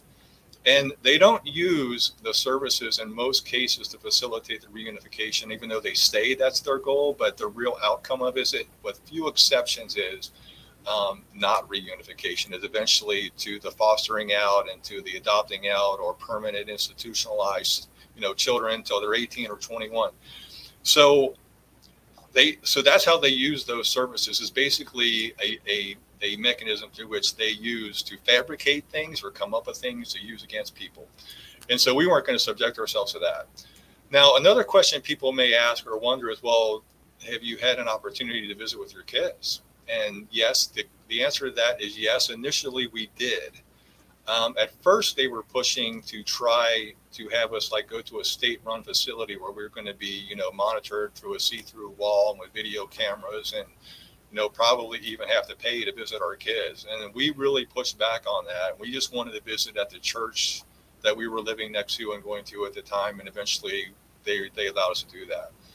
But after the first visit with the associate pastor, when they found out that, you know, maybe he wasn't as, you know, um, involved in overseeing our engagement with our kids, then eventually they moved to require supervised visit with a CPS person. And when they began that, and we went through one of those or two, and they were basically writing things down, and we were wondering where they were going to, you know, what they were going to do with that, and whether they were going to come. We didn't want to participate in that. And then the worst part of it was especially with our little three year old girl, Abby, who had never spent away from her mother, being ripped away from her mother and watching her basically, you know, extend her arms, crying, you know, for her mommy, that we didn't want to continue to traumatize not just her, but any of the other ones. And so, you know, in addition to all the crimes that we were uncovering, we felt that we had to, get out of there, to relocate. And we thought, we thought in the midst of all of this, that with the amount of crimes that we were uncovering and the, the, the lack of proper process that and letting the right people know that we would get quick action and this this would be a quick return but none of that has happened. Now seven over seven years into this. And so um, you know we're out here in the public arena and you know they eventually did you know split them up. And then you know with the whole education thing that we were talking about um, they we had vaccinated our children with some things, and there were some things that we held off on. We were doing an investigation on it, but they moved to put them into one of the worst public school systems in the fall of 2016, and they gave some of our children vaccinations probably even a second time without even knowing what they had actually had because we never we refused to give them that information even though we possess it so they just acted in a haphazard way against our children, just to put them in one of the worst public schools in the in the state. And then the outcome of that was, in respect to our daughter Amy, eight or nine months or so after she was in that system, having been homeschooled with us her entire life, she became a go, a, a, scholarship winner, um, a governor scholarship winner, I think, um, with the state of Kentucky to a college of her choice. And so, you know, it just goes to show that there was no educational neglect there was no medical, um, you know, neglect in respect to this. We complied with the state law, and yet they facilitated, you know, this kidnapping. And so when we went to all these law enforcement agencies, and we kept on going after the U.S. attorneys, and you know, when Kentucky did nothing with it, we kept going all the way up to the highest levels of the Department of Justice. That's what we're taught in the military. You just keep using your chain of command. We, we attempted to reach people in the White House several times. Now, in the midst of this entire journey, Don, and I'm going to wrap up the storyline here. We had engaged Senator Rand Paul, and we met with him with people from five states mm-hmm. in early 2017. And we uh, met him at his town hall. Yeah, we, we first did. met him at a town hall um, in his previous election cycle, and I stood up five feet away from him and told him what was going on. And he put us in contact with his deputies, and one of his top deputies was involved with us for a period of time we met with her um, twice uh, in person um, and it corresponded extensively on this situation, trying to get remedy. And really, the issue for us was with all the corruption that you mentioned, but in the broader scope of what we saw happening in the DOJ and the FBI, even up to the current day, and their failure and derelictions to do their job, we were wanting to have a congressional inquiry. And um, our criteria met um, DOJ criteria for a case of national interest. And that's what we were trying to get, not just on our behalf, to investigate not just what was happening in Jefferson County, being that national model, but other families that we were becoming aware of across yes. the country. And yet we were basically denied and ignored everywhere we went in short. And so we have had a total system failure. Um, all of our children have been hurt in various ways. And uh, four of them remain missing. We have not seen or spoken to them um, after their visitation. And so, um, you know, just going back to the big picture, Don, before we get over to you for some comments, maybe talk a little bit about what we're doing now in respect to our, yes. our organizations. Um, we, you know, people may not know it, but in respect to hearing our story and maybe finding out what's happening in many other Americans in all 50 states, you will see signs in your community asking for foster parents. You will you will hear one on the com- a commercial on the radio or the TV. And this child and Title IV money theft racket that's operating in our country to the destruction of families, being that it's incentivized to take more kids, the big Title IV money, Don, flows out when they're put in non-relative placements. And we did in, in, in about a year and a half investigation, and we got documents off of the state of Kentucky one of the state of Kentucky um, agencies that indicated, you know, placements of children. Kentucky was number one at the time um, in non-relative placements, and that even though you have aunts and uncles, brothers and sisters, grandparents, you want to be care providers, they are not placing children that they're basically taking like this. They're not even considering it in most cases because the big Title IV money that flows out to the state. And then, of course, the child trafficking networks who are being fed with the children. How easy is it to, to abuse a child when they're with strangers? And, you know, there's no respect for the how a child is feeling. I mean, think about maybe a three or a five year old being ripped away from the only environment they know, and they're being placed with strangers on a disguise of safety and best interest, where they're really truly being beaten, abused, and maybe in some cases end up dead and never make it out. You know, this is what's happening, and so, you know, people, you know, there's nothing wrong with a foster care um, placement if there is number one, we have to take a look at this and say, well, first of all, the two first two questions I always say to people is, if you want to think about being a foster care provider, first question should be is, is there a criminal conviction on the parents? And the second con- question should probably be, is there no family? Okay. because only with those two situations, and that's where it becomes such a rare thing. But this thing that's happening right now is it's it's fueling the the child theft, like I said, to the sexual exploitation of children, the destruction of the family, and the theft of our money. And so um, this is what's happening in our country. And we're out here in the public arena now to make people aware. And uh, that's what our Let Our Children Go mission is about. We'll talk about maybe what our focus of our mission is, but I'm going to give it back to you and or Terri, um, or she can talk a little bit more about the organization and the impact on children at large and what she's been. Absolutely. Well, I, I, definitely want to hear that from Terri, but I just want to make it so it, uh, so we're up to date. But first of all, again, the overall picture here to those of you tuned in late, these people uh, had are good Christian people homeschooling their seven children, and they're all taken from them by the state after uh, just a series of uh, unfortunate events, as the, the movie and the book of the same name a while back, uh, that really were precipitated by a very innocuous thing where uh, Terri is out driving with her daughter and she thinks maybe she's got vision issues and might need eyeglasses or something. So they go to a medical practitioner. They think their insurance has to do that instead of going right to an eye doctor. And unfortunately, they run into the wrong medical practitioner, it looks like, who starts noticing things that are completely unrelated to eyesight and driving, like her weight and things like that. And uh, from there, it just kind of unravels. And then you have this uh, person in your midst that's your grandfather's, uh, or your father's, I'm sorry, your father's uh, girlfriend that is apparently after your kids to begin with, and that's what happened. So I want to, so it's just, it's just, it's terrifying because I, I really can relate to this as a parent because, uh, and the other people I've talked to as well, it's just such innocuous things that set this chain of event off, and it's, it's kind of like if you, if you've ever been to uh, a psychiatrist or something, you know, uh, when Tom, Dr. Thomas Szasz wrote about this in the Manufacture of Madness a long time ago, where you know once you've got a you know this kind of label on you that something's wrong with you it's kind of hard to act normal.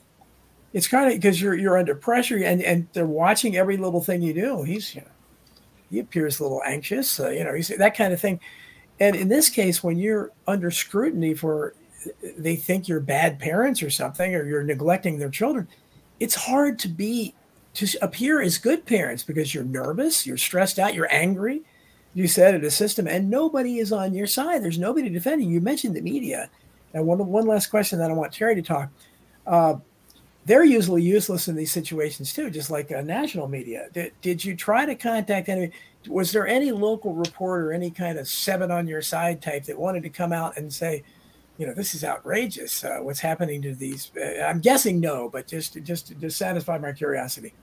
Well, uh, that's a great question, and I would like to highlight um, that issue in particular because there is a reporter who is currently a reporter in Louisville, Kentucky. His name is John Boel, B O E L, and he did some uh, exposes on the CPS system there in Kentucky years ago, uh, maybe around the same time that Nancy Schaefer, uh, yes, uh, Senator yes. from Georgia. Yes. So it was years ago that he did this, and the information that he did was very um, alarming.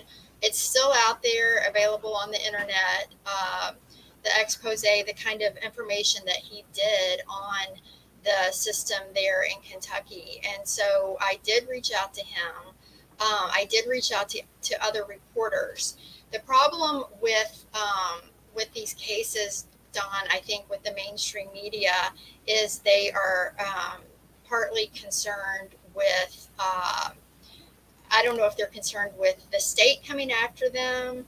Um, and so, unless you have um, perhaps an attorney who is filing a suit on your behalf that they can report on a lawsuit, I just don't think they really like to uh, help with exposing individual individual family cases. And that you know segue i'll go back to john boel here in a minute but segueing into part of the mission for let our children go is to help raise awareness to the problem overall because i think the more that we can expose the problem over the general problem um, that that can be reported on and that has been being reported on recently. ProPublica, um, I think I don't know if it was NBC News or CBS, where they are starting to shine a spotlight on the problem of the system in general.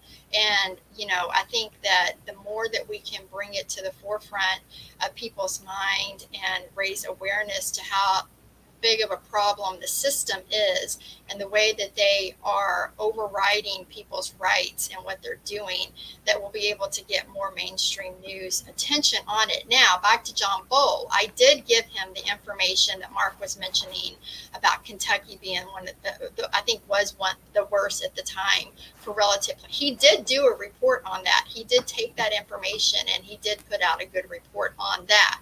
So he is you know, I have hope for him there in Louisville to continue. He he's he's shown in the past that he's not afraid to address the issue, and he has put out some really good reports on there. So I'm hoping that he'll continue to do that.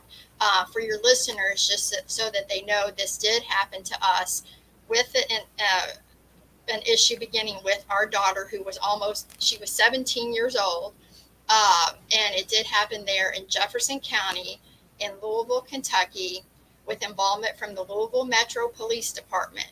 And if you put in your search engine, you'll come up some with some very interesting things for LMPD, Louisville, Kentucky, Louisville Metro Police Department, uh, the ones that came to our house without any paperwork saying, give us all seven of your children. Um, so, uh, yeah, that that's I'd like. So that's a great question about the reporters and what I am seeing um, as the years go on is that the issue is getting more attention from the mainstream news. And I think the more that people like you are willing to have families on to help get the, the stories out there, uh, that that's that, that's a big help for bringing. Well, we want to do what we can, whatever audience I have. But so the you said so are any of your children with you now? And at least some of them amy obviously is an adult. So the ones that are adults are free to they can't control them anymore right? So they can have a relationship you with, you if they want. You kind of alluded to maybe they don't. So what is the state with your children now? You said you haven't seen four or you don't you don't know where they are or anything? That's just horrible. And the other three are are, is, are any at home with you? So four four of our children are still under 18 um, our two older daughters, uh, we have had some contact with, but it's been very strained. Um, more contact with our oldest daughter, Amy.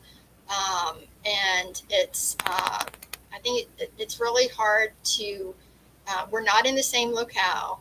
Um, and she was away at college and uh, I don't you know, I don't want to give too much of her personal information up, but right. it is it's it's just it's very strange situation. There's a lot of trauma there, and that's another thing that we've learned, and it's actually another uh, point of our mission statement. Uh, is the restoration of the families because it is um, a difficult thing that the parents and the children have to go through when they're wounded in this way by the government and the trauma that they have to work through after they're able to reunite. And we are happy to say that we have successfully been able to reunite with our oldest son and that he is with us now and that that's going very well. Yeah, and one of the, you know, Don, when we were able to do that, um, one of the best things he said to me was, I didn't realize how good I had it. That really warmed our heart because, um, yeah. you know, he, they all got placed in a horrible situation. But, you know, while I have a minute here, Don, I want to touch upon a couple other issues before I maybe give it back over to you and or Terri to talk about the organization and what we're doing. But, you know, um, this was a color of law kidnapping in our case and is a color of law kidnapping without there being a charge of or conviction of a crime happening across our country. Now, in our, our situation, we've been able to identify who the people are that were involved, um, you know, at least the core group of them, and that this was a pre-planned, uh, you know, conspiracy basically to kidnap. And, uh, you know, some people will say, well, with all these crimes uh, that, you know, I mentioned, the felonies, and the fraud and all of that, the state and federal level people may ask, well, how can they get away with this? Okay. Yeah. And uh, well, number one is probably when you have compromises and controls, maybe some good blackmail there. There's also some other things that are actually in place, additional color of law deprivations of our rights. Every state in our country has these immunity laws. I call them color of lawlessness in respect to child welfare actions. And one was a, was recently even put in place at the federal level. Interestingly, during our timeline, and we put this in our crime reports for investigation in respect to possible obstructions of justice um, and who it may be involving in a much bigger, a much bigger realm. Um, but these immunity laws um, are actually in violation to a federal law that we've had in place going back several decades, and it it was put in place as a result of the civil rights movement. We think sometime in the 1970s. Um, and for people who want to research it, and I'm going to give you a couple of references, it's Title 42 U.S. Code or U.S. Code Title 42, Chapter 21, uh, Section 1981, Statement of Equal Rights. Just do an internet search on it. And in it, you will see that it will say at the beginning, all persons under the jurisdiction of the United States shall have the same right in every state to sue and to be subject for and to be subject to like pains, punishments, and penalties, meaning criminal justice. So that involves social workers, medical practitioners, attorneys, judges. It involves everybody. There are no exceptions. And yet, they have these other additional immunity laws in place that are actually deprivations of our rights. Because if you listen to the language of that statute I just read, it says the same right. Now, our rights come to us from our Creator that our government is in place to secure. And this is furthermore upheld by the supreme law of our land, the 14th Amendment Equal Protection of the Laws Clause. It's in Section 1. And so, what we have going on, in addition to the child and Title IV money theft, on is this we have a seditious operation. That's what this rises to.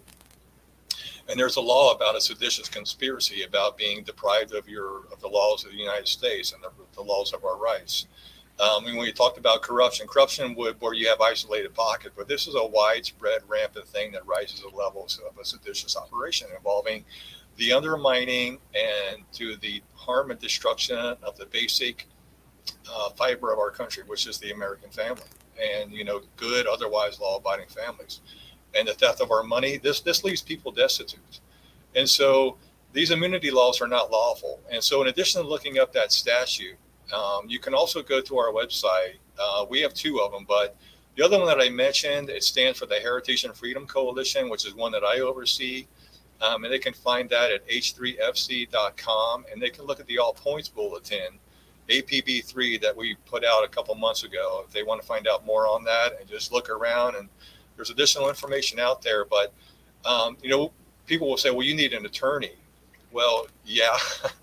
and we have been to a lot of places. We've been to the Homeschool Legal Defense Association. We have been to, you know, First Liberty. We've been to all of these these groups and agencies out there, and we've talked to them, shown them how they've been depriving us of our rights, and you know, um, you know, all of the criminality, and just hoping that we could file a civil lawsuit and maybe initiate a criminal investigation because of the failures in the DOJ. And yet, none of them will step up and do anything about it, which raises a question: Why? Yes. You know, are they are they blackmailed and compromised and controlled? Are they afraid of losing their license? Are they afraid of something else? Well, that, that's why that's what I, I really am drawn by again to these sides is that no one's on your side except for you know people like with the platforms I have, people like me that will let you tell your story, and I'm sympathetic to you obviously because I I'm frightened to death if something like that happened to me or someone I love because it, it could happen to any of us. Because in the case of uh, Tamsen and Reggie Bowles, it was a nosy neighbor.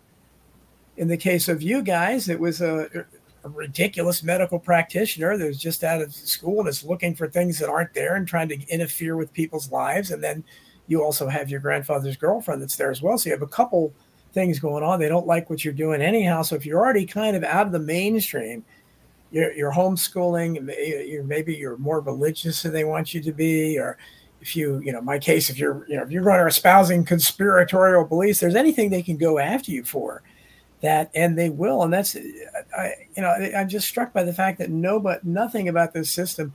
There's nobody there that no organizational structure, even as you say, even the homeschool defense funds. I mean, if they won't defend you, who will? But you can't get anybody interested there, even. Right. So all of our evidence has gone out to a multitude of agencies, and with a complete system failure, that's why we're in the public arena. And we'll talk about that here before you close it out. But I think Terri wants to uh, check in. Yes, please. Tell us about your organization too. Definitely. Well, I wanted to say um, there was something there that I was going to comment on, but I can't remember what it is now. but um, yeah, so people can reach us if they go to our uh, letourchildrengo.org. We have a contact form, so you can just and our email is listed on there too. I think near the bottom of the page. So if you just go to letourchildrengo.org, and what we're hoping to do is to work with other families and advocates that are um, wanting to bring awareness to this problem, so that we can come together and be a united front to be able to force exposure of this issue and uh, move to a point of it being stopped. Well, ha, you were inspired to start Let Our Children Go. Tell tell us what first of all how what have you been doing and what what is your have you are you just helping other families or are you getting many people calling you and saying I'm going through the same thing I need your help? What, tell us exactly what the what the organization does. Yeah, so it was it was the organization was born out of me basically just interacting with other parents and finding out after this happened to us how many other people out there were actually being affected by the system in this way.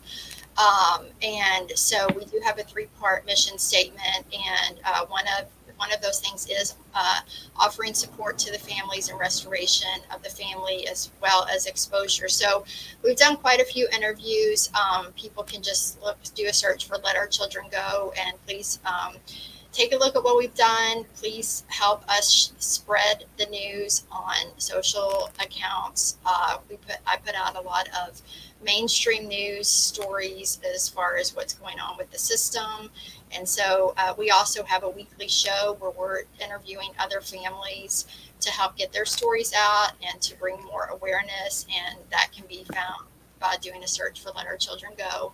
Uh, so a lot of our uh, work is just bringing awareness to the situation, but also offering support to the families um, if they want to do interviews, uh, helping them get connected for that, um, helping them. Uh, I know you had Sylvia with Rescue the Fosters on. Yes, yes. Yeah, she's a great resource. And, and you, you got. I think you didn't you uh, didn't you uh, uh, suggest her to me? I believe.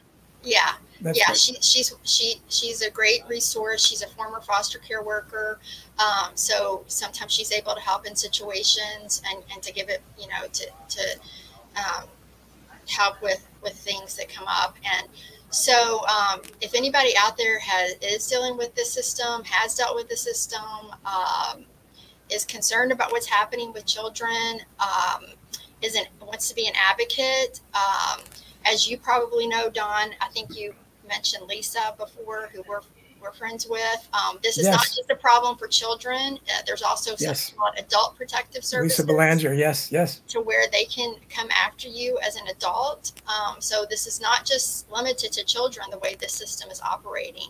So we really just want to gather people together and, and join together to work as Americans together to, to fix the problem. Yeah, Don, I just want to add into that. There, there's another piece in respect to what our aim is. Um, we want to stop this monstrosity. Okay. We do not want to see this happen to another family, and we want to do everything we can to help rescue children who are in these unlawful situations.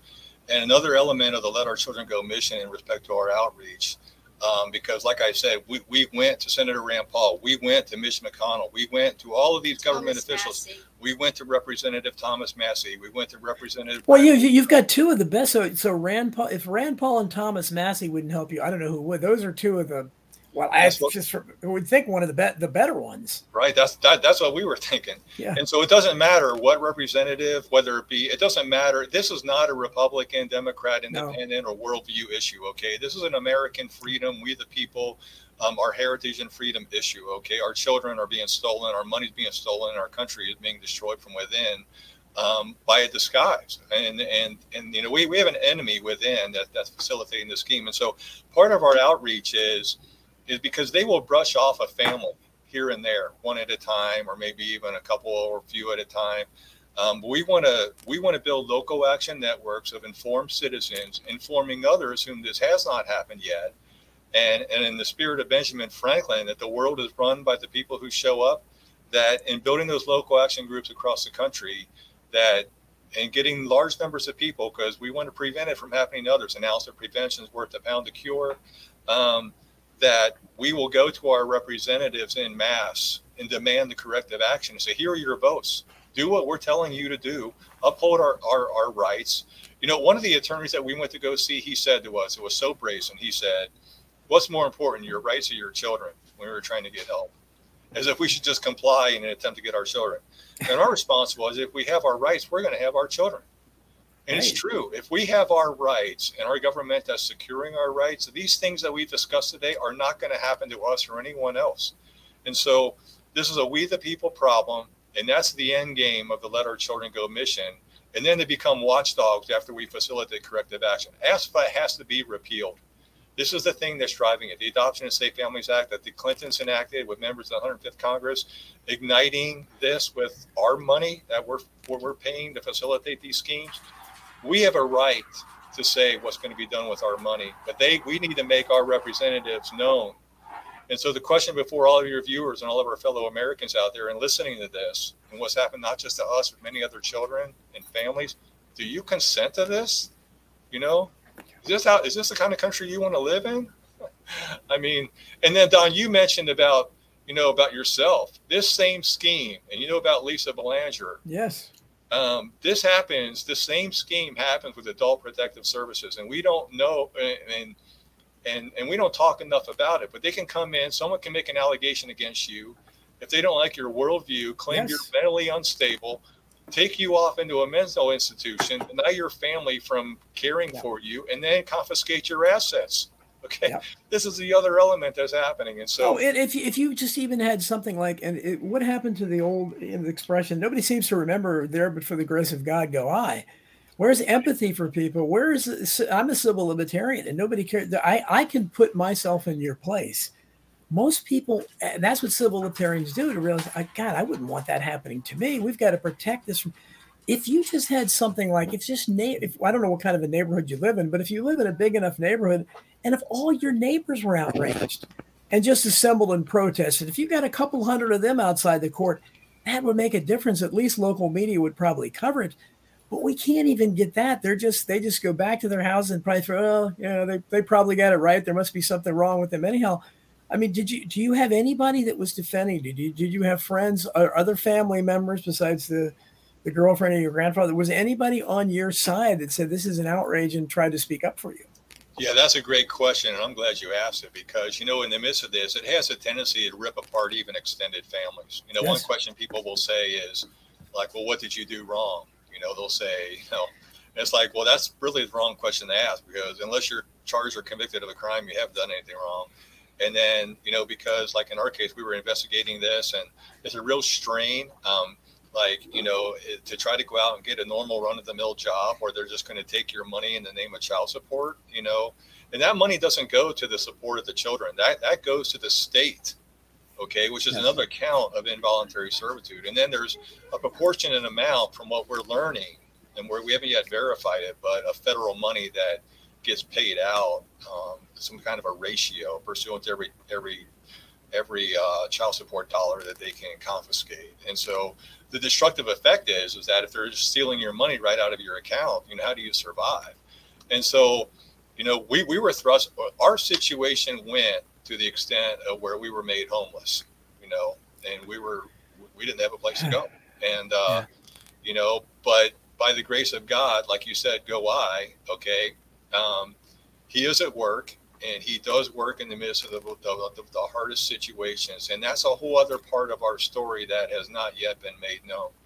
Um, we have had miraculous things that have happened to us who even bring us to the point to where we're sitting before you today to be able to tell this and fight on behalf of other families. And that really goes into the support aspect of what Terri was talking about with, you know, the Let Our Children Go mission, because people are in the midst of this are, are, are, are thrust into some severe hardships. Some don't even recover from it. And, uh, you know, right now we're, we're, you know, we're being, we're, we're holding the line, so to speak, and being able to, can we just take it moment by moment, day by day, even with a threat out there with the criminals that we know that are out there that have done this and are doing it to other people you know, I mean, are you familiar with the story of Nancy Schaefer and what happened to her? Oh, I, I wrote about it in my book, Hidden History. Yeah, I think her and her husband were, were assassinated. I don't think. Yeah, and then Linda Collins yeah. Smith in Arkansas a, a, few years ago. So, yes. you know, I mean, uh, it can be a dangerous thing, but you know what? We're not going to live in fear. We're not going to let these tyrants steal our freedom um, by scaring us. And this is where the networking comes into place because, you know, every one of us Americans has has power we have we the people power. And we need to get back to learning how to be and actually facilitate acting upon being a good neighbor to well, our well, I think I think you're right. But one, one thing to, is that uh, you you mentioned uh, having a church and being uh, religious, and one thing I've been very critical about this about a lot of these issues, whether it's transgenderism or some of the crazy stuff that a lot of people object to. The churches are not getting behind; they're not going and protesting this. Now, a situation like yours, you're a good member of the church if these are all God fearing people, they should be outraged. Where it was the pastor, was your congregation? Again, you could probably get a pretty good amount of people there. Where they, I don't see pastors, I don't see churches doing that. Was your church of any help to you?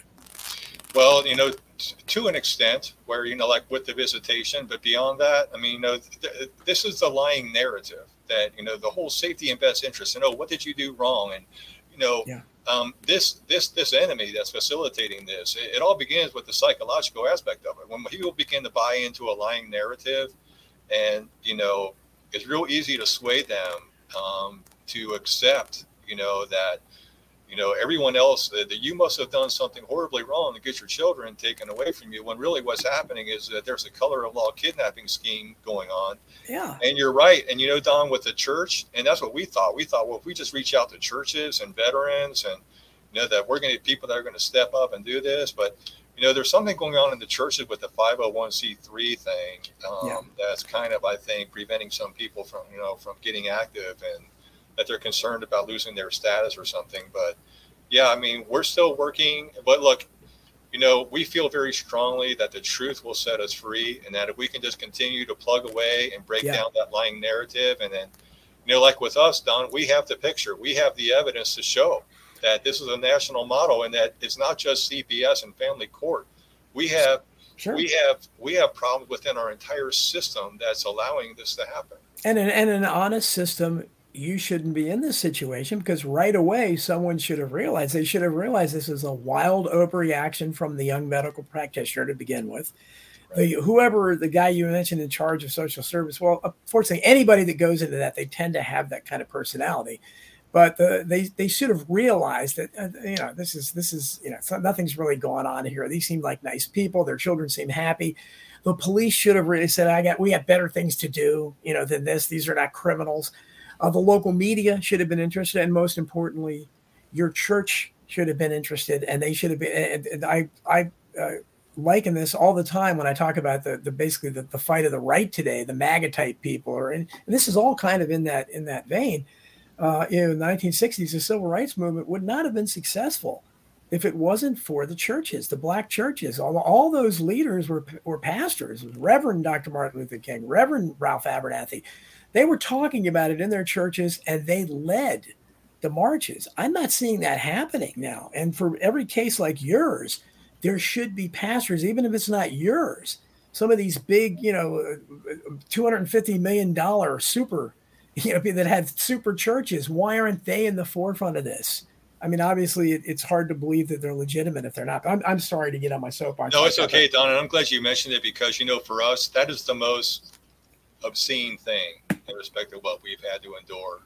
You know, I mean, we were a joyful, loving home, and we had a lot of uh, faith faith-based things that we did with our children, and we're being denied our First Amendment to freely exercise our faith. You know, the very thing on which our nation was founded. And then to be, you know, a veteran and you know serving and taking that oath, and to be denied all the rights that I, that our family you know, Terri was with me for 11 years of my service and our children being out on deployments and missing them for many years on those things. And to just watch the travesties, not just unfold like this in our case, but, you know, I didn't serve. Uh, I didn't serve for this. Now, I know there's a lot of good people in America. We have experienced the blessings of the Spirit and many good people. Um, but we need many more people to step up, okay? Because there's a lot of people being seduced by this lying narrative. And you know, Don, safety, we talk about safety, and I worked in safety. You know, safety and best interest of the children, and that's the paramount concern. No, it's our freedom, our rights is what's the paramount concern because, you know, safety is about acceptable risk. Safety isn't a guarantee from not being subject to any any potential harm. Okay. I mean, everyone's subject to having an accident or having something happen, and it does not mean that you're an abuser or that you neglected your child. Sure. And again, this is why we have criminal due process because everyone is presumed to be innocent until found guilty by a jury. And yet, in the midst of this entire scheme and racket that we're talking about, these things are happening in close courts behind locked doors, no juries, no public oversight, no reporting by the media, like you said. And so we're being denied we the people government. And uh, it's up to we the people to fix it. And so you know, I, uh, I, I, feel for you. As I said, I, I can remember when my son was really little, two or three or maybe two, something like that. Maybe no, I guess he was maybe one or something, but he had two accidents within like a two week period. It's really the only time he ever had it. But one was he he was just learning to walk and he tripped and he cut his eyelid on uh, the edge of the uh, playpen, and so we had to have him go get stitched up. And then my mother in law was watching him. She did a great job of watching him. And, and, we were painting the kitchen. I still remember. And he was running around, you know, like crazy as a toddler. And he fell and put a gash in his forehead. We had to take him to the emergency room. And they actually told us that, you know, that, you know, if this one more incident happens, social services is going to get involved. I mean, there were two just total acts. So I, I can relate to how these things can happen just by random chance or, or interfering neighbors or whatever, or, or interfering family. But, uh, just to the point again, before you know we're running out of time here, and I want you to be able to say anything else you want about the organization. But uh, so, do you have anybody? Do you have siblings? Uh, uh, Mark, do you have your parents? Any, any? Is there anybody that any aunts and uncles, not the half aunt that I guess wasn't on your side? Is there anybody that's, that's been on your side in the family and, and tried to be character witnesses for you or whatever, thought you were being wronged? Well, initially, um, we did have some help, but then eventually, as this became a longer uh, process, um, we were eventually kind of uh, placed in that other situation that we talked about. And um, no, like I said, it was for the goodness of um, great Americans that eventually will be named, and you know that, the, and they, you know, we, know who they are, and they have stepped up, and there have been some who helped us, but you know, um, there are many families that need help and uh, you know, until this issue and the whole thing driving it is resolved, you know, they're going to keep. They're going to, you know, if you get three or four kids, you know, that age out, and you think, oh, that's nice, or maybe one reunites with their family, they're going to go somewhere else in your community because they got to go get more kids. The more kids, yes. the more money, and so they're going to keep the scheme yes. going. Uh, to do all the things that we were talking. It's a form of grooming, almost. I mean, it really is. Yeah, they, right. they, have, they have they right. have to keep recruiting. So, I'm going to let Terri give a, a, a, closing comment or two here, Don, before you wrap it up. Please, please, thank you. Just wanted to say thank you for uh, on my end from listening and your audience for being so attentive. And well, we ask you to please help us and other people, and I'll give it over to Terri. God bless you, and we're we all we all can relate to what you're going through, and we hope that uh, at some point some authority somewhere uh, shows some sense of sanity and and uh, and uh, spirituality that they show they actually have a moral compass. Go ahead, uh, Terri yeah, we, we would welcome anybody reaching, you know, people want to reach out, please do. Um, the, probably the best way to reach us is through email at letourchildrengo at protonmail.com. And uh, I just want to reemphasize uh, the part about um, how you were mentioning like Tamsin and Reggie's story and our story. And I know you've had Megan Walsh on. And so I want people to, even though each story is unique and, and, and how a person may get pulled into the system, it is happening to so many people. Yeah. Uh, at any given time, there are hundreds of thousands of children in the foster care system.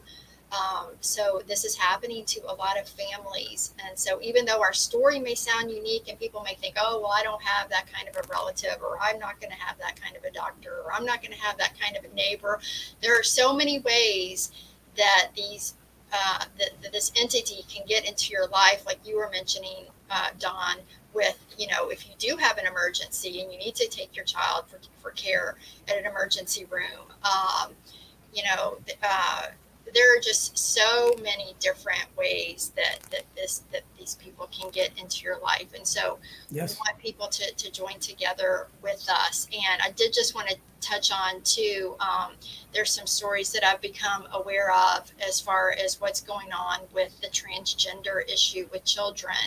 And there was a law that was recently uh, passed in the state of Washington, and there was a headline that came out from the Associated Press uh, that trans minors will be protected from their parents. Yes. And there was a headline that I was showing Mark today uh, out of Cincinnati about uh, possible reporting uh, of child of, of parents to, I guess, I, am not sure the exact details of it, but basically, if there's a, a, a suspect that a, a, child may be being abused because their gender uh, um, their their gender ideology or their or what yeah. they're wanting to be as a gender is not being respected by the parent that i guess that can be used as possibly um, an accusation of um, i don't know medical abuse medical neglect emotional abuse and so um, as we see things progressing in society